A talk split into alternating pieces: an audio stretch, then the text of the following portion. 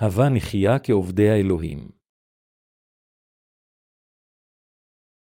מתי עשר, אחת עד שמונה ויקרא אליו את שנים עשר תלמידיו, ויתן להם שלטן על רוחות הטומאה לגרשם ולרפא כל חולי וכל מדווה. ואלה שמות שנים עשר השליחים: הראשון שמעון הנקרא פטרוס, ואנדרי אחיו יעקב בן זבדי ויוחנן אחיו. פילפוס ובר תלמי תומא, ומתי המוחס יעקב בן חלפי ולוי המכונה טיבי. שמעון הקני ויהודה איש קריות אשר גם מסר אותו. את שנים העשר האלה שלח ישוע, ויצאו אותם לאמור: אל דרך הגויים אל תלכו, ואל עיר השומרונים אל תבואו. כי אם לכו אל הצאן העובדות לבית ישראל. ובלכתכם קראו לאמור: מלכות השמיים קרבה לבוא. רפאו את החולים, תארו את המצורעים, הקימו את המתים, ואת השדים גרשו, חינם לקחתם, חינם תיתנו. ישוע קרא לתריסר תלמידיו, והחליט להפיץ את בשורת המים והרוח ברחבי כל העולם באמצעות תלמידים אלה. אך אחד מתלמידיו אלה, יהודה, לבסוף בגד במורהו שלו. יהודה מכר את ישוע בשביל כסף, כיוון שהוא לא האמין שישוע היה בן האלוהים והמשיח אשר בא לעולם זה כמושיע בני האדם. אך לאחר מכן, הוא התחרט כאשר הוא הכיר בכך שהוא למעשה בגד בבן האלוהים. עלינו לזכור כאן שכאשר אנו הולכים אחר ישוע, אם נבגוד בבשורת המים והרוח אשר ישוע נתן לנו, אנו לבסוף נהיה כמו יהודה. למרבה הצער, ישנם יותר מידי נוצרים בעולם הזה כמו יהודה. אם אף אחד מאיתנו לא רוצה לעמוד בפני מוות רוחני, אנו כולנו חייבים להאמין ולהפיץ את הבשורה אשר ניתנה על ידי אלוהים בלב שלם. כדי שנלך בדרך צדק שכזו, אנו חייבים לשים את אמונתו באלוהות של ישוע ובפעולותיו של המים, הדם והרוח. עולם זה הוא שדה קרב רוחני בשביל הנוצרים. ישנם רוחות רעות רבות בעולם זה. רוחות אלה מחפשות כל הזדמנות לטרוף אפילו את אלה המאמינים בבשורת המים והרוח. לכן אפילו אם האדם מאמין בבשורת המים והרוח, אם הוא יכשל בתאוות בשרו, הוא יעמוד בפני מותו הרוחני. עלינו לאפשר לרמאים לעשות ככל העולה על רוחם. אדרבה, אנו הנוצרים האמיתיים חייבים להתייצב מולם כשאנו חושפים את אמונתם השקרית. אז הם יעזבו אותנו בשקט. אחרת, אם נכשל בעמידה על שלנו, לבסוף ניטרף על ידם. זוהי הסיבה מדוע אנו חייבים לחיות את חיינו כחיילי האלוהים לאחר האמונה בבשורת המים והרוח. כל מי שקיבל את מחילת החטאים על ידי האמונה בבשורת המים והרוח חייב להפוך לחייל נוצרי המשמיע את בשורת המים והרוח. האם, אם כן, אני אומר כאן שעל כל מאמין להפוך לכומר? לא, זה לא מה שאני אומר. זה היה אף יותר טוב אם כל מאמין היה יכול לכן להפוך לכומר, אך מה שאני אומר כאן זה שעל כולנו לעשות את עבודת מלכות האלוהים בהתאם למתנות שאלוהים נתן לכל אחד מאיתנו. עליכם להבין שאם תהפכו לצבא האלוהים המשרתת בשורתו, לבסוף תיבלעו על ידי צבאו של השטן. ישנם אלה מאיתנו החושבים, ובכן, מכיוון שאינני כומר, אני חושב שאמונתי בישוע בסדר כפי ש... אך חבריי נוצרים יקרים, עליכם לחשוב כך. אתם חייבים להבין שהשטן אינו מפלה בהתקפותיו, וכל מעייניו נתונים להרוס את כל אלה אשר אינם עובדים למען מלכות האלוהים, ובמקום זאת מחויבים לתאוות הבשר שלהם, בלי קשר עם ממדיותות או כמרים. לכן, כל נוצרי צריך לגרש את שלושת תאוות הבשר שלו, הראשונה ליוחנן שתיים ושש עשרה דקות. התאווה הראשונה שאנו חייבים לגרש היא תאוות ההנאה. אנו חייבים לגרש את כל התשוקות אשר הן מעבר לתחום אשר אלוהים הרשה לנו. שנית, אנו חייבים לגרש את תאוות העיניים. שלישית, עלינו לגרש את תאוות הגאווה של החיים. עליכם לחקוק את זה בליבכם, כיוון שרק אז תוכלו לאהוב את ישוע וללכת אחריו. אם, במקרה, תלכו אחר תאוות הבשר שלכם בחושבכם, זה בסדר, כיוון שקיבלתי את מחילת כל חטאי, אז לבסוף תמותו. מכיוון שקיבלתם את מחילת חטאיכם, זה רק טבעי שהשטן לא יעזוב אתכם לנפשכם, אלא ינסה אף יותר להוריד אתכם למטה ויחפש כל הזדמנות להשיג מטרה זו. לכן, כדי שלא נהרס על ידי השטן, עלינו להיות על המשמר באופן קבוע, ואנו חייבים לערוך את הקרב הרוחני איתו על ידי האמונה.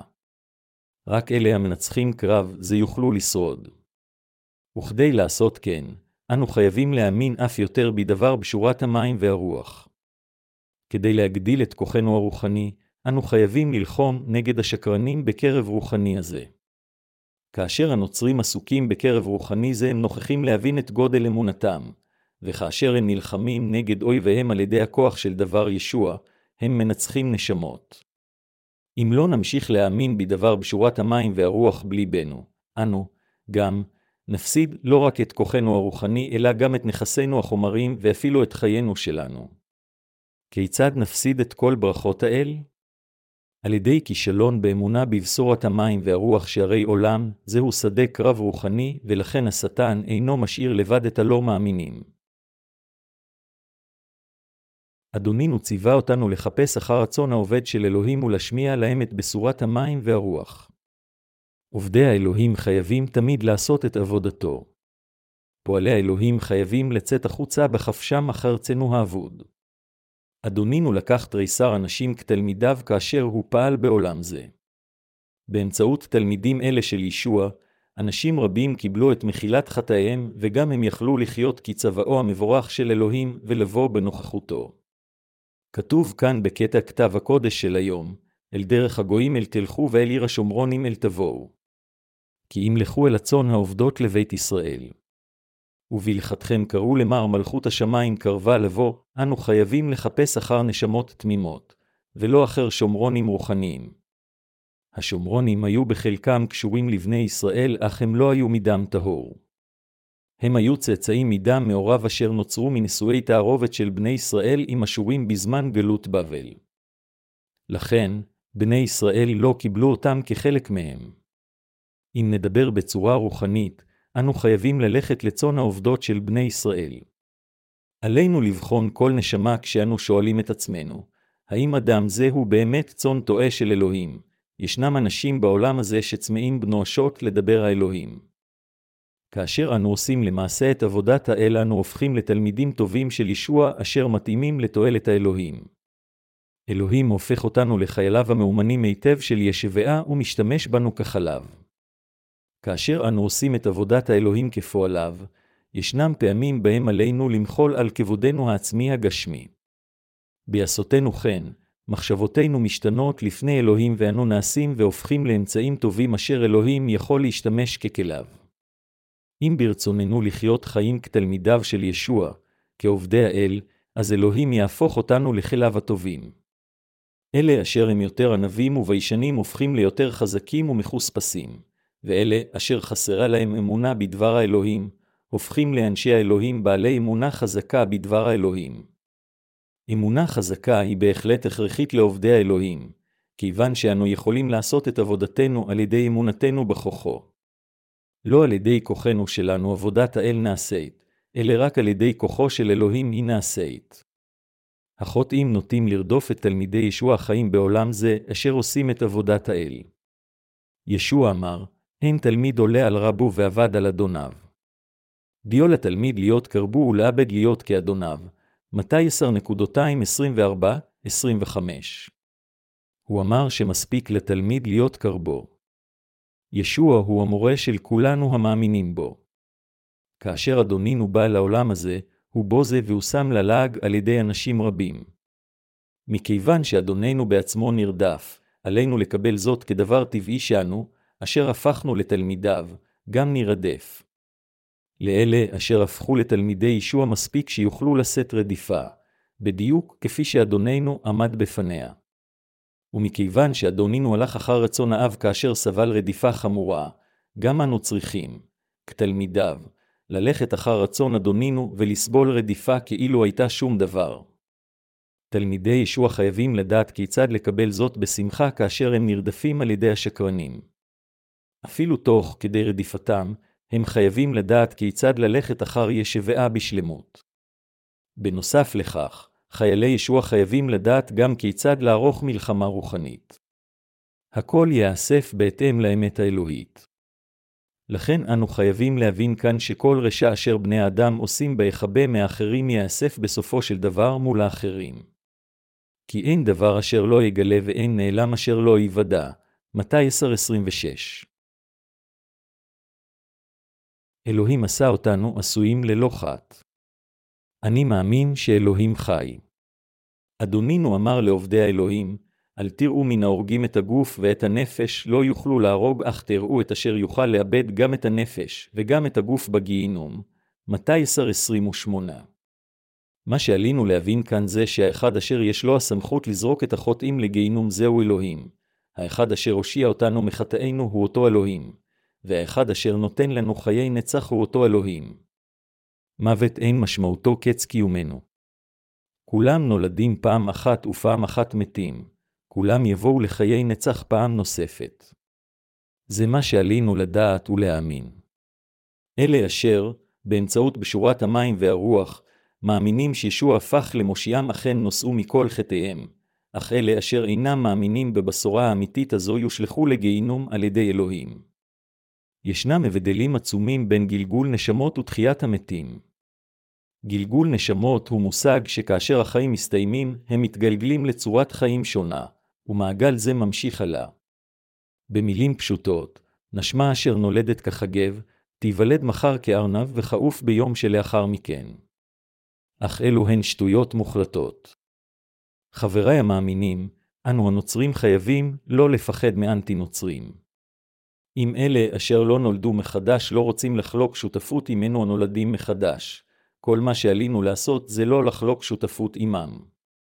ייתכן שתתמעו אם אנו לא בודדים יותר מידי. אך מה זה להרגיש בודדים כאשר יש אנשים צדיקים כה רבים של אלוהים? צדיקים מתאבים להיות עם חוטאים. ישנם, אחרי הכל, אנשי אלוהים רבים אשר איתם אנו הצדיקים יכולים לעבוד יחדיו. עם אנשי האלוהים אני רוצה לחיות, ועם קהילת האלוהים אני רוצה לעבוד. מה שאנו צריכים להבין זה שאף אחד לא ימות אלא אם כן אלוהים יאפשר לו. ישוע אמר, האם שתי ציפורים לא נמכרים במטבע נחושת, כאשר ציפור נמכרת במטבע נראה כאילו היא הובאה ונמכרה על ידי בני אדם. אך אפילו זה רק אפשרי כאשר אלוהים מאפשר זאת. כאשר זהו המקרה, עד כמה דאגה יש לאלוהים לגבי הצדיקים? מותנו שלנו, גם, לא יבוא לעולם אלא אם כן אלוהים יאפשר אותו. כאשר אלוהים לא יאפשר אותו, אנו לא נמות רק מכיוון שמישהו מנסה להרוג אותנו. אנו נמות רק כאשר אלוהים יאפשר זאת, ושום דבר לא יכול לקרות ללא אישרו של אלוהים. חיינו, במילים אחרות, נמצאים בידי האלוהים. אנו הרבה יותר יקרי ערך מאשר הציפורים שבאוויר. אדונינו אמר, הן כל אשר יודע בי לפני האדם, עודה בו גם אני לפני אבי שבשמים. ואשר יחחש בי לפני האדם, החחש בו גם אני לפני אבי שבשמים. מתי עשר שלושים ושתיים שלושים ושלוש.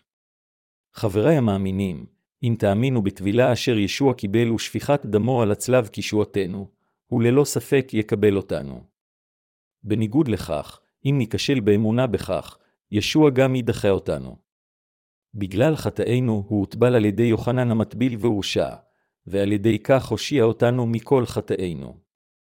אם נתכחש לאמת זו, אז נתכחש לישוע. אדונינו אמר, אם לא יולד איש מן המים והרוח לא יוכל לבוא אל מלכות האלוהים. יוחנן שלוש עשרים וחמש, להיוולד שוב מהמים והרוח זה לקבל את מחילת החטאים על ידי האמונה באמת. שישוע הושיע אותנו מכל חטאי העולם על ידי שבא לעולם זה, לקח את חטאינו אחת ולתמיד עם טבילתו ומת על הצלב.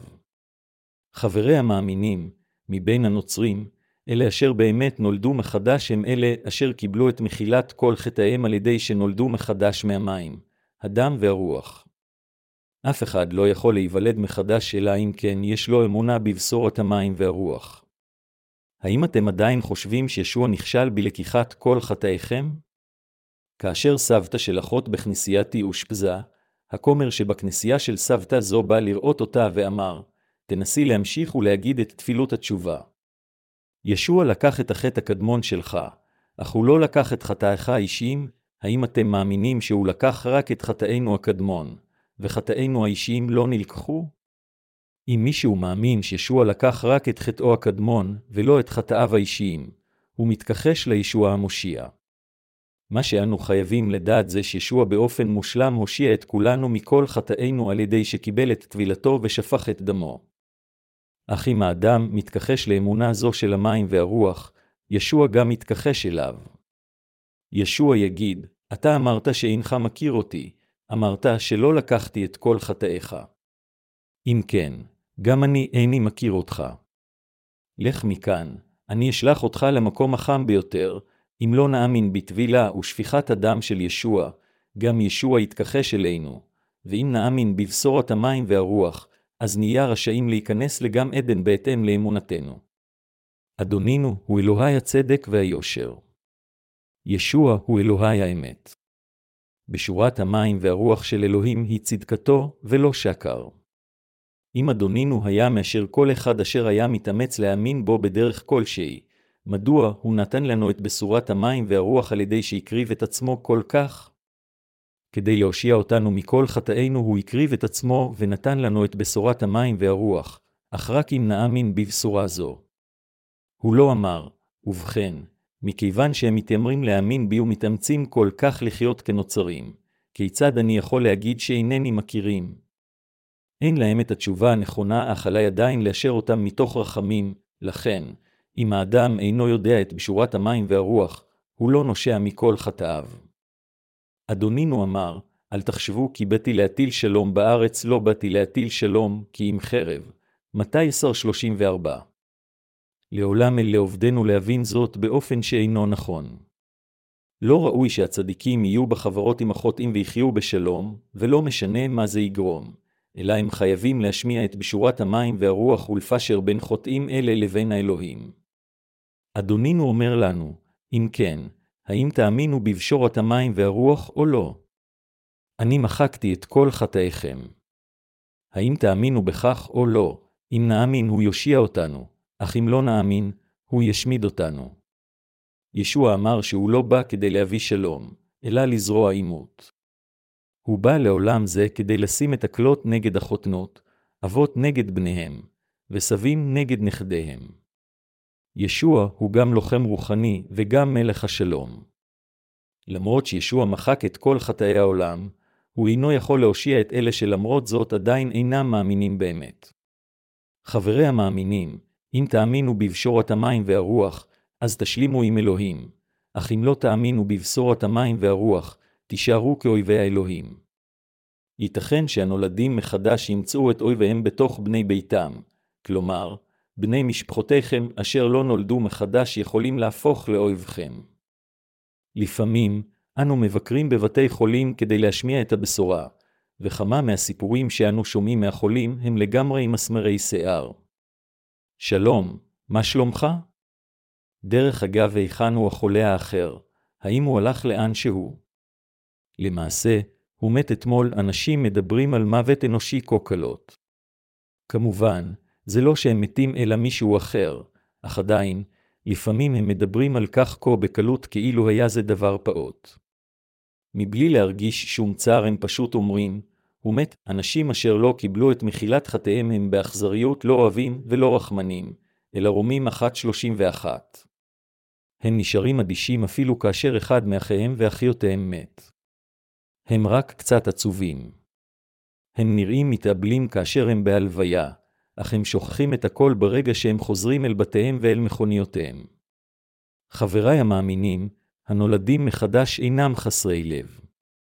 הם באמת שומרים רכות בלבבם. זה שובר לב בשבילם להיות לא מסוגלים לעזור בגלל אי יכולתם. ייתכן שאנו אומרים דברים לא יפים אחד לשני בשעת מריבה, אך בליבם של הצדיקים, תמיד יש חמלה כלפי אחרים. תמיד דאגנו וטיפלנו בחברינו המאמינים, ורצינו שהם ישגשגו גם בגוף וגם ברוח. ליבנו כואב כאשר אנו רואים את אלה אשר עדיין לא קיבלו את מחילת חטאיהם, כיוון שלכולנו יש לב רחום אשר חומל עליהם, ומקווים שהם ישגשגו. שאיפתנו היא שלכל מקום שהם ילכו, הם ילכו לקהילת האלוהים המשמיעה את בשורת המים והרוח, יקבלו את מחילת חטאיהם בנאמנות, יבקרו בכנסייה, ויבורכו.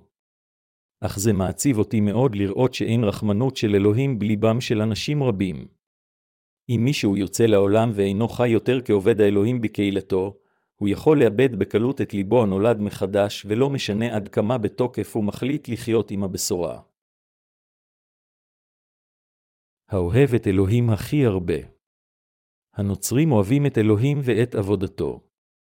אדונינו אמר, האוהב את אביו ואת אמו יותר ממני איננו כדי לי. מתי עשר שלושים ושבע. חבריי המאמינים, חשבו על זה שוב. אם ברצונכם לחיות את חייכם כעובדי האלוהים, צריך להיות לכם לבשר אוהב את אלוהים יותר מכל. רק כאשר תאהבו את אלוהים יותר מכל דבר אחר בעולם זה, תוכלו להפוך לעובדיו הטובים. איננו יכולים למעשה לאהוב את אלוהים יותר, על ידי שננסה להתאמץ לאהוב אותו יותר. בניגוד לכך, על ידי שנעזוב את ביטחוננו בבשרנו ועל ידי שנגרש את תשוקות בשרנו, על ידי שנשים את אמונתנו בבשורת המים והרוח, ועל ידי כך נאפשר לאהבתו של אלוהים לשלוט בליבנו, נוכל לחיות כתלמידים אמיתיים של ישוע המשיח. רק כאשר ליבנו יקבל את מחילת חטאינו, אלוהים יהפוך בו זמנית האהוב ביותר בשביל כולנו. אדונינו אמר, האוהב את אביו ואת אמו יותר ממני איננו כדי לי. המשמעות של פסוק זה אינה שעה לנו לאהוב את הורינו, אלא שאנו נבין שאלוהים ראוי יותר לאהבתנו ולכבודנו מאשר הורינו. זה מה שאדונינו אומר לנו. במילים אחרות, מכיוון שאלוהים הוא הרבה יותר מכובד מאשר הורינו שבבשר, ומכיוון שהוא נתן לנו דברים הרבה יותר טובים מהורינו, אנו חייבים לאהוב את אלוהים זה הכי הרבה. אלוהים הוא הרבה יותר אהוב מאשר נשותינו, ילדנו, אדמתנו, עושרנו, כספינו, המוניטין שלנו, הנאותינו, מאשר אנו בעצמנו או מכל דבר אחר בכל העולם הזה. אין שום דבר בעולם הזה האהוב יותר מאשר אדונינו. חברי המאמינים, למרות שאנו אוהבים את עצמנו, כאשר אנו משווים את עצמנו לישוע, איננו יכולים שלא להודות שאדוננו הוא הרבה יותר אהוב ובעל ערך מאיתנו. בדיוק כפי שפטרוס התוודע על אמונתו באומרו, כן אדוני אתה ידעת כי אהבתיך, אנו גם, איננו יכולים להתחמק מאשר להגיד את אותו וידוי של אמונה. אדונינו הוא באמת נשגב ואהוב מבחינתנו. אין אף אחד בעולם זה, בכל היקום הזה ועד הנצח אשר הוא יותר טוב מאדונינו. שום דבר גשמי לא יכול להיות טוב יותר מאשר אדונינו, או כל הנאה אחרת לא יכולה להיות יותר טובה מאשר אלוהינו. עובדי האלוהים אוהבים יותר מכל את אלוהים ומשרתים אותו. למעשה, רק אנשים שכאלה יכולים להפוך לפועלי האלוהים. אלוהים גם אוהב קודם כל את העובדים אשר חושבים עליו. הרשו לי להבהיר כאן שאתם ואני אכן צריכים לחיות כעובדים שכאלה. לפעמים, בהיותנו הורים, ייתכן שנראה יותר דאגה לילדינו מאשר לישוע, אך אנו עדיין מאמינים בלב ליבנו שאפילו ילדינו שלנו לא יכולים להיות יותר יקרי ערך מאשר ישוע בעצמו. האם אתם מבינים מה שאני מנסה להגיד כאן? אם היינו צריכים להשוות את ילדינו לישוע ולהעריך את ערכם, אדוננו הוא הרבה יותר שווה ערך מאשר ילדינו שלנו. זה לא מכיוון שאיננו אוהבים את ילדינו אנו אוהבים את ישוע יותר, אלא אנו נוהגים כך כיוון שאדוננו הוא שווה אפילו יותר מילדינו. לאהוב ולטפח את ילדינו באהבת אדוננו זו אהבת אמת. כאשר אני אומר שאנו אוהבים את אלוהים יותר מאשר את הורינו וילדינו, ייתכן שאחדים מכם יחשבו בטעות שאני אומר לכם לא לאהוב את ילדיכם והוריכם ושעליכם לנטוש אותם, אך זה לא מה שאני אומר כאן. אינני אומר לכם לנטוש את ילדיכם והוריכם, אלא לאהוב את אלוהים קודם. זכרו מה שישוע אמר כאן, ואשר לא ייקח את צלבו והלך אחרי אינו כדי לי. מתי עשר שלושים ושמונה. עובד אמיתי של אלוהים הוא מישהו אשר יכול ללכת אחר ישוע אפילו שהוא נמצא בקשיים. אתם ואני חייבים להיות מסוגלים ללכת אחר ישוע אפילו שאנו עומדים בקשיים ומצוקות. זה למעשה משהו אשר קשה ביותר לעשות. באומרו, האוהב את אביו ואת אמו יותר ממני איננו כדי לי. והאוהב את בנו וביתו יותר ממני אינו כדי לי, אדונינו הוסיף, ואשר לא ייקח את צלבו והלך אחרי אינו כדי לי, מה שהוא אומר לנו באופן כללי כאן שאנו חייבים לאהוב את ישוע יותר מאשר את עצמנו. כל עובד אשר הולך אחר אלוהים צריך להיות עם צלבו. במילים אחרות, אלה המאמינים בישוע ואשר רוצים לשרתו עתידים לעמוד בפני קשיים וסבל. והם אלה אשר אפילו שהם ימצאו את עצמם באמצע סבל, עדיין יבטחו באלוהים, יתמידו והמשיכו ועדיין ילכו אחר ישוע, הם אלה העובדים האמיתיים של ישוע. במילים אחרות, אלה ההולכים אחר ישוע לא רק כאשר הם מרגישים בנוח, אלא אפילו כאשר הם עומדים בפני קשיים, הם העובדים האמיתיים של אלוהים. באמצעות עובדי האל שכאלה, ישוע ממלא את רצונו.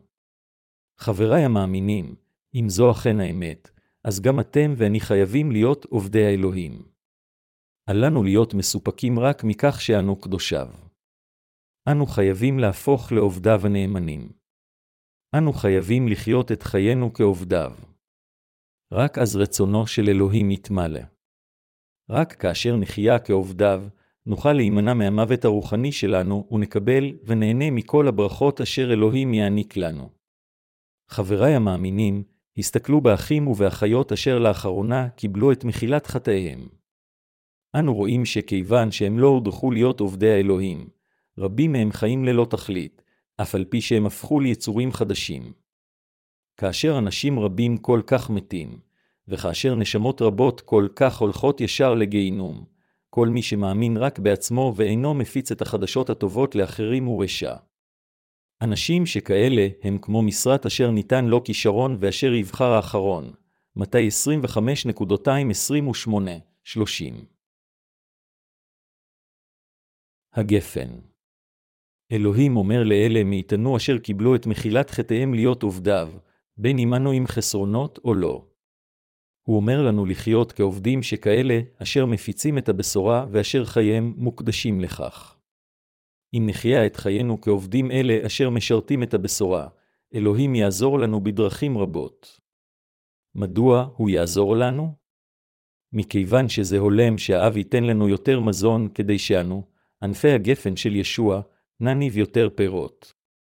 אך מה יקרה אם הענפים אשר צמחו מהגפן פשוט יעמדו שם ולא יניבו שום פירות? אלוהים יקרות מהענף המרכזי את כל סוגי הענפים האלה אשר נשארים עקרים ולא משנה כמה מזון הם קיבלו. כאשר הענפים העקרים נחרטים, ניצנים חדשים ינבטו במקומם. הענפים הישנים יספקו לניצנים חדשים אלה חומר מזין ומזון מהשורש, כך שהם יוכלו לפרוח ולהניב ענבים. כאשר הקודמים באמונה מספקים לניצנים החדשים את דבר האלוהים, הענפים החדשים עד מהרה יניבו פירות. אלה אשר קיבלו קודם את מחילת החטאים חייבים להסתובב ולהפיץ את הבשורה, בעוד שהקודמים באמונה ממשיכים לספק לנולדים מחדש החדשים מזון. באמצעות ענפים ישנים אלה ובאמצעות האחים והאחיות אשר רק קיבלו את מחילת חטאיהם, הבשורה ממשיכה להיות מופצת. כאשר אתם מפיצים את הבשורה, עליכם ללמד את האנשים כיצד עליהם לחיות לאחר שקיבלו את מחילת חטאיהם. אם אתם ואני לא נשרת את הבשורה לאחר שקיבלנו את מחילת חטאינו, אנו נפרד מקהילת האלוהים. כל מי שהפך לענף חדש חייב להניב פירות ולהתרבות, הוא יתעצל בכך, ישוע יקרות אותו. לכן, אם באמת קיבלתם את מחילת חטאיכם, התפללו לאלוהים שייתן לכם אמונה חזקה יותר. עליכם גם להאזין בחריצות לדבר האלוהים. ולפעול על פי דבר האלוהים, אף על פי אם אינכם טובים בלשמור את דבר האלוהים. כאשר אנו משמיעים את בשורת המים והרוח בהתאם לדבר האלוהים הכתוב, אם אי פעם נמצא את עצמנו ללא מילים, כל מה שעלינו לעשות זה להתפלל ולקבל כוח חדש. חבריי המאמינים, כאשר אתם הופכים לעובדי האל, אתם מקבלים את ברכותיו. אם הפכתם לצדיקים, אז רק כאשר תחיו כעובדי האלוהים הוא ימשיך לספק לכם מזון ללא סוף. ממזון זה, אתם תניבו יותר פירות, ואלוהים ימשיך בצורה מספקת להזין אתכם בחומר מזין אשר יהיה נחוץ לכך. הענפים אשר ניזונים כך באמונה יגדלו ויהפכו לענפים עבים וגדולים, וכאשר ענפים אלה יניבו עוד ניצנים וענפים חדשים יצמחו מהם, הם יהפכו אף ליותר גדולים ויותר חזקים.